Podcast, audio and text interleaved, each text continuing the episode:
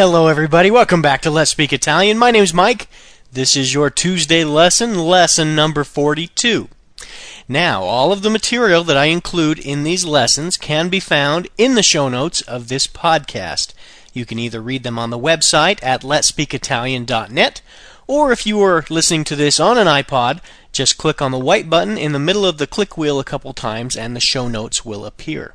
Also, if you are looking for shows that are older than a couple weeks, they are available, but you have to click in the archives section on the website to see anything previous to the most recent 10 shows.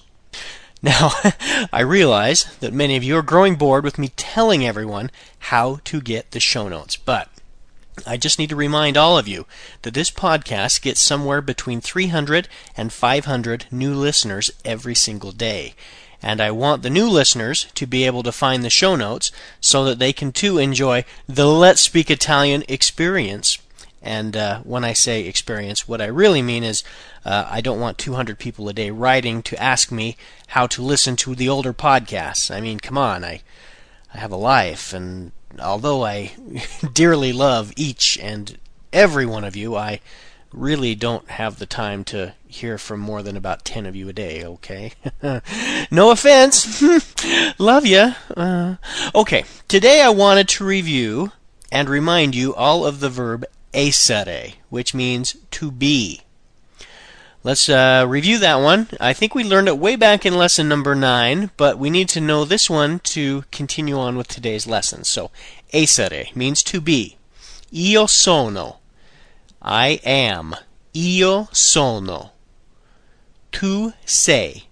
That's the informal way of saying you are. Tu sei. Lei è. That's the formal way of saying you are. Lei è with a capital L on lei. Lui è or lei è. That's he is or she is. Noi siamo. We are. Noi siamo. Voi siete. That's you are in the plural. Voi siete. Loro sono. They are. Loro sono. Okay. Today I wanted to teach you how to say there is and there are. Okay? The first one is c'è, which is C parentheses and then E with an accent mark over it. C'è. And that means there is, or you can use it as a question. Is there? The second one is ci sono, which means there are, or you can use it as a question. Are there Okay, so here's some examples. C'è un insegnante qui? Is there a teacher here? C'è un insegnante qui? C'è una mela per l'insegnante? Is there an apple for the teacher? C'è una mela per l'insegnante? Ci sono due pere. There are two pears. Ci sono due pere. Ci sono tre belle donne. There are three pretty women. Ci sono tre belle donne. Quanti cani ci sono? How many dogs are there? Quanti cani ci sono? Ci sono molti cani. There are many dogs.